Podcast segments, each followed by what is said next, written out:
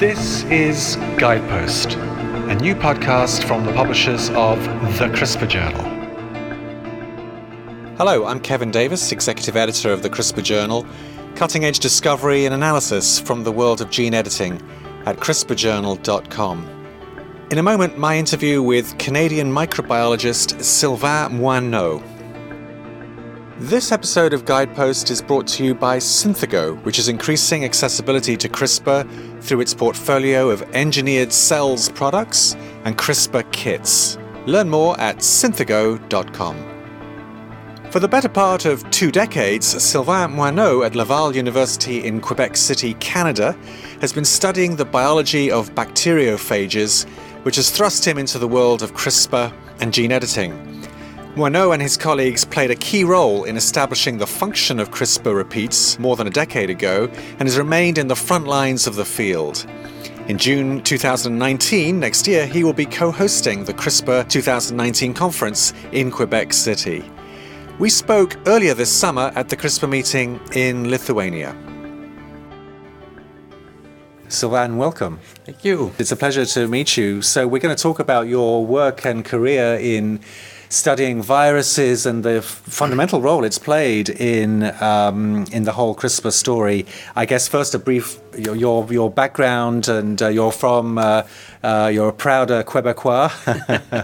I'm from I'm from Quebec City Yeah. indeed, and actually I got interested in microbiology. I'm a microbiologist because uh, first time I actually looked under a microscope. I was in high school. Yeah. and I always just got fascinated by Yeah. by everything I saw, and, and and then that's when I went to university in microbiology. And, Yeah. and during my my my studies that. Uh, in microbiology, I had the chance to work with an electron microscope Uh-huh. where I saw viruses Yeah. and then they i just i gotta study this Yeah, yeah. and uh, and then I, I did my phd on, on, on bacteriophages and it's funny because th- this is like the beginning of the 90s and back in those days people were saying that um, i should not be studying phages because we knew everything about them so it was kind of serious some people thought that you know we knew everything and, and but I, I i mean i was studying different type of phages Yeah. and we, we knew nothing about them Yeah. and I got and got into that. And after my my, uh, you know, I was studying phages that were infecting uh, dairy bacteria or good bacteria. So Right. phages in that area are a problem. Yeah. because they're going to kill the bacteria that we're adding to the milk to make cheese to make yogurt. Yeah. So there was really a need to understand these viruses Yeah. and then to come up with solutions to uh, to this problem. Yeah. So we start I start studying that during my PhD, and, and then after that, I got recruited by a company. Yep. So I did a postdoc in the industry Mm-hmm. um, in the United States this time, and um, and I was that's when I started actually to work on phages infecting Streptococcus thermophilus, which Okay. is the model for CRISPR or became the model for Yeah. CRISPR-Cas. Yeah. Uh, so and after two and a half years. In the industry, I started my own lab. I Right. had a chance to go back home Right. to my alma, alma mater, Yeah. which rarely happens. So I, I Yeah. took, I took the chance, and uh, and I've been studying um, these phages and these bacteria since 1996. Why? Uh, what is the significance for people who aren't i- in the food or haven't followed or don't d- don't follow the food science uh, too closely?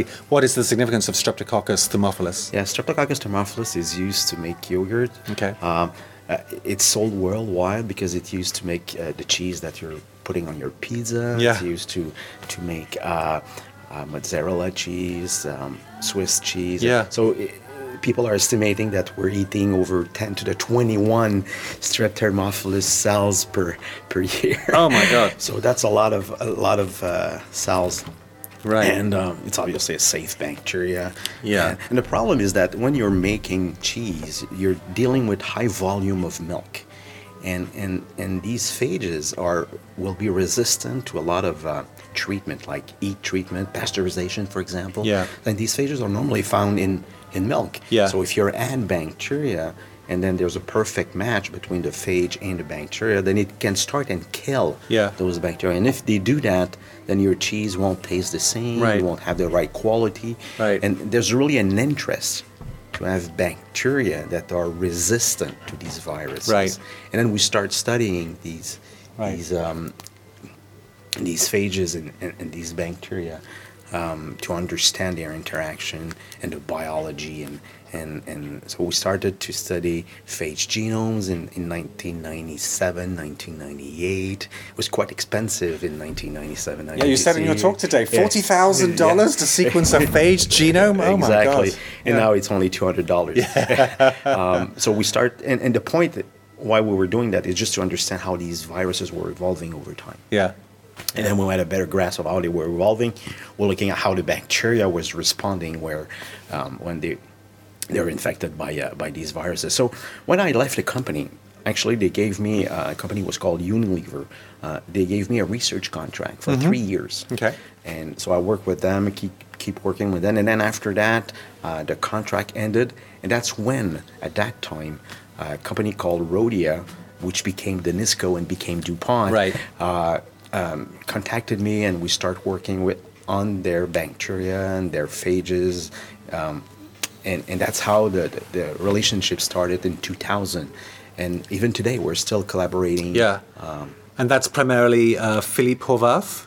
Philippe Horvat, uh, Christophe Rimo, Yeah. Dennis Romero, and, Right. and a little bit of also of Rodolphe. Okay, and so Rodeo, we're interested in your work because you could help them with their starter cultures. Is that a fair Exactly. summary? Okay. They saw they saw a few talks at meetings. Yeah. uh, and um, and they knew I was already working with a company. Well, when they heard that contract was coming to an end, Yeah. um, they jumped in, and Yeah. it's been great. I've been we have been working together for over 18 years now. It's been uh, it's been awesome. Right. And were you already presumably it was well known or it was you, it was seen that some uh, uh, some phage would, would some bacteria were just wiped out by Yeah, yeah. Uh, by phage, um, uh, but the mechanism wasn't clear. Instructor Muffless, no, it, it was not very clear actually. Uh, and, and in 2005, we were starting to analyze, uh, we're starting to getting the, or, or having a better handle of how to make uh, bacteria resistant to phage. Right. Right. Right. And at, at the lab level, we knew how to do that. Yeah. But the thing is, when the, we were starting to analyze these these bacteria, Yeah. their resistance mechanism did not fit in any of the ones that were known. Okay. Okay. And about at the same time, there's three papers that came out that uh, uh, entered the possibility that maybe CRISPR-Cas could be involved in phage resistance. And then uh, Danisco had filed a patent on this, but they were missing the biological mate- uh, the data Yeah. to actually uh, prove the concept. And, Yeah. and since we were still working together, and, and, and so we they, we they approached me and we Yeah. did the experiment. Uh, the Yeah. phage experiment for the 2000s. So the 2005 papers include Mohica, and there were two Exactly. other papers in Yeah. that uh, th- series of three, Three. published very close Yeah. together. Um, were you doing similar work? b- Were you sequencing strains at that time? No, we were you- not. So We- CRISPR was uh, uh, new to you? Yeah, at- it was new to okay. I saw a poster actually in 2002 Yeah. from one of the groups that published a um, the, one of the 2005 paper, and we you know we, we had interest, but we were not looking into Right. that at the time. Okay. No. Uh, Um, and and then those three paper came, and we had all the biological material. We had the Yeah. phage genomes that we had sequenced. Yeah. And, and then we ran the experiment, and I still remember Uh-huh. in 2006, I think. Okay. Uh, when the, the, the person Ellen DeVoe in my lab was a postdoc, she actually ran the experiment, uh, got bacteria that were resistant to phage, and ran PCR on a CRISPR array, and then she came to my office. You ain't gonna believe this, and and then we could see that the PCR product uh, had a different size, meaning something had happened to the CRISPR array Ah. Oh, and then it was just it was yeah history from there Right, right. but i think the sequencing of the phage genome help Yeah. because without that there's no way we can do this Right. and um and our yeah and the underst- we had a fairly good grasp of of the phage host interaction back in the day in those Yeah. days and And that, uh, you ain't going to believe this, was that part of the, the science paper Yeah, in that's a 2007, 2007, yeah, yeah, uh, right? yeah, yeah. Uh, Barangu et al. Exactly. Uh, Yeah. um, and that, uh, that really was the, the unequivocal experimental demonstration yeah. that. Uh, oh yeah, the, the Nisco Dupont had a lot of bioinformatic analysis they have done on their strain, so they had Yeah. a pretty good idea that this might be working. Yeah. But we came up with the experimental design Right. to, to do the uh, and- and show the proof. Yeah. Right. And uh, so take us from 2007. T- tell us about what happened next, uh, leading up to you had another very uh, big paper in 2010. Yeah. So after What we did not know, I think, is that some people were already looking at the CRISPR and see what, what was the role it was playing in microorganisms. And, and the 2007 paper uh, actually um, no, let me rephrase this. Yeah. Uh, people were, were studying the system, and some of them were even having difficulty getting grants Uh-huh. because when they were wanted to get money to study the system, everybody was saying, "Well, what does it do?" And Yeah. nobody knew. So Yeah. back in the back in 2007, the um, so people had to had to prove the function of okay, this is why this exists. This is why we need to study that. Yeah. And then and then they had the first CRISPR meeting in 2008. Okay. In 2009, I, I I could not go to the 2008, but I went to the 2009. Yeah.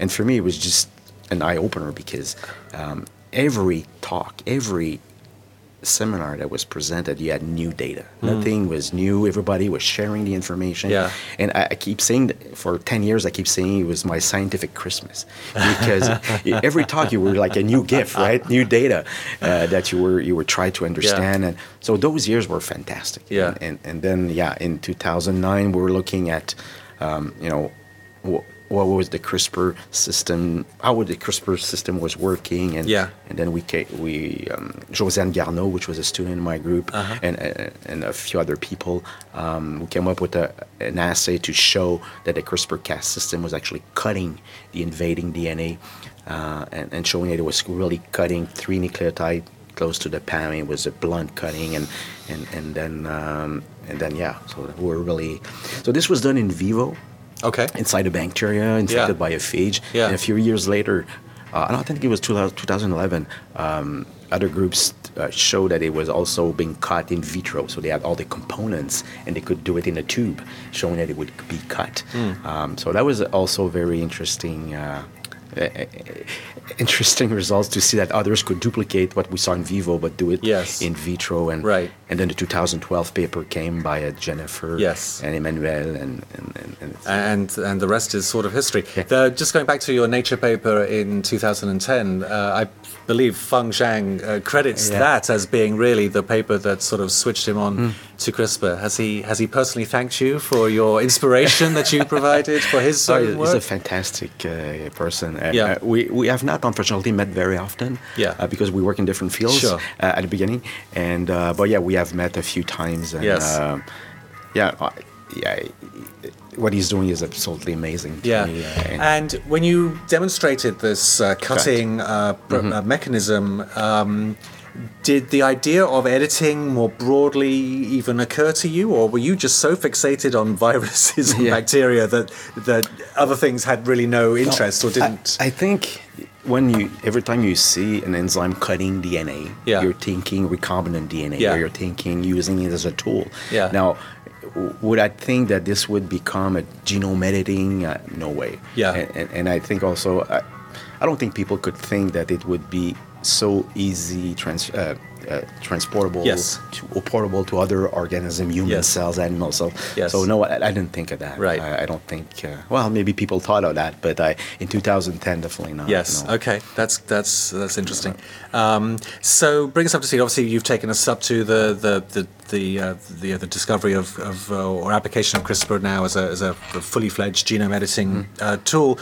What how has your work uh, evolved or taken advantage of that information, and what, and what are some of the things that you're focusing Mm-hmm. on now? Yeah. So our, our lab is really studying phages, and Yeah. that's where uh, we have a fairly large collection of bacteriophages Yeah. and that are infecting a bunch of bacterial species at Université Laval. So we're st- we keep studying them. We Yeah. also obviously keep keep studying. Um, uh, dairy bacteriophage as well. Yeah. And, and because there's so much to know to learn about phages. You know, Yeah. pe- sometimes people don't don't realize that, but you know, viruses are the most abundant biological entities on the planet. And Yeah. There's there's nothing more abundant than viruses. And sometimes when I teach this concept, I would tell people that if you go to the ocean and take water in the palm of your hands, Yeah. you have more viruses in your hands than there are human on this planet. so that's a lot of viruses. So just to understand how they Yeah. how they propagate, how they evolve, Yeah. uh, how they how how they respond to different uh, Yeah. phage defense mechanisms. So this is pretty much what my lab is is, is studying on. And do you think we've only just scratched the surface of the total uh, Absolutely. biological Absolutely. diversity of, of the viral world? Yes. Just very recently, uh, the- a group uh, just showed another. They found a different group of, of viruses uh, that are found in the ocean. So Uh-huh. I think we're still missing Yeah. uh, some Yeah. some of these viruses. And Your, go ahead. they- no, Oh, and I think if you started even. We don't understand. We know we're full of viruses too, Yes. full of phages, Yes. but we're not totally understand what's their role in our uh, microbiota. Yeah. Uh, so just understanding that may lead to you know other discoveries and Yeah. other treatments or and so forth. So yeah, I think there's a lot of things that still need to be learned. And Yes. and I keep remembering that in 1990 people were saying we knew everything about phages, and we are in 2018. And I'm like, wow, we're just scratching the surface, right? Yeah. So in 1990, we thought there were 100,000 genes in the human That's genome, and true. look how wrong we were about that. Uh, so there's a lot of things we didn't know Yeah. or thought we knew, and we were completely wrong. Uh, you mentioned your phage collection, and I think we should point out that you are. Um, I, I, this is perhaps a little overly simplistic, but uh, you're kind of the ad gene of the phage world, right? You are. A, you provide uh, distribution Exactly. uh, and free availability, or m- uh, for a nominal fee, Yeah, exactly. uh, for um, a, a, a wide array of viral stocks. Correct. And that's correct. Uh, in the past five years, we have shipped phages to over 35 countries, Yeah. to Wow. over 250 labs that are. So i- if you're a lab, you want to study phages, you want a reference phage, a Yes. control phage, Yeah. then you would go to our to our collection at Yeah. Université Laval.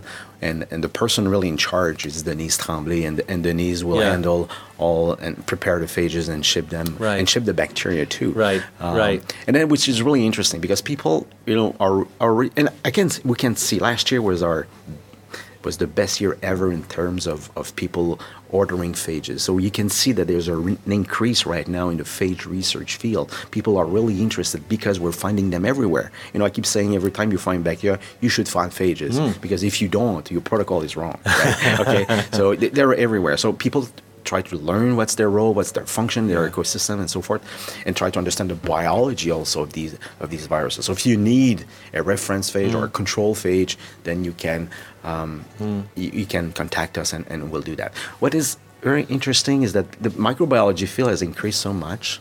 And if you are teaching microbiology, you know, we keep adding all these new knowledge and everything. At some point, you kind of, I teach microbiology, you, there's almost a, like a trade-off at some point because you need to remove stuff for, from your classes because there's Yeah. just too much fo- New stuff coming information. in, yeah. And what we are, s- what we saw, is that a lot of information on phage was kind of pushed out. Yeah. Now Yeah. people that want to reuse phages, they you know, how, how do I, how does this work? How do Yeah. I manipulate phages? Yeah. So we get a lot of these questions now. So Yeah. Um, and you're currently working on uh, anti CRISPRs, That's right? correct, Tell us a yeah. Um, little bit about that. That's interest. So again, because the dairy industry has been using these strains that are resistant to phages Yeah. um, through CRISPR, uh, what we're now, now starting to see is, that, is our phages that are resistant Right. to CRISPR. Right. And one of the m- means to be uh, resistant to CRISPR is to by producing these Yeah. proteins they call anti-CRISPR that Yeah. will block the activity of uh, of Cas9. So Right. we, a lot of people. This uh, the, the anti-CRISPR field was actually um, found or discovered by a group in the University of Toronto, Alan Davidson and Karen Yes. Maxwell. Yeah. And um, and, and and then now we're seeing them everywhere, and and, and in Streptomophilus now, Yeah. in in their phages, we're starting to see more and more, and Yeah. and, and new families of anti-CRISPR are being discovered. So again, it, it it's very interesting for us because again, this is a, an arm race between the phage and the bacteria. We came up with bacteria that were supposedly resistant, and Yeah. then the phage have evolved, and of course, we're kind of bla- back to our drawing board from our end. We Yeah. need to come up with other defense mechanism, and you better be sure that you know phage will come up again with another Yeah. way because if you're the most abundant biological entities on the planet, Yeah. you better have You- a few you've been tricks. successful for a reason, yeah. exactly. So, uh, are there, you talk about anti CRISPRs, are there anti anti CRISPRs? Oh, probably. Oh, probably. yeah. All right, we'll leave that. We'll yeah. leave that chapter for Yeah. another time. Sylvain, it's been a pleasure talking to you. Thanks so much, and continued success. Thank you. Thank you very much.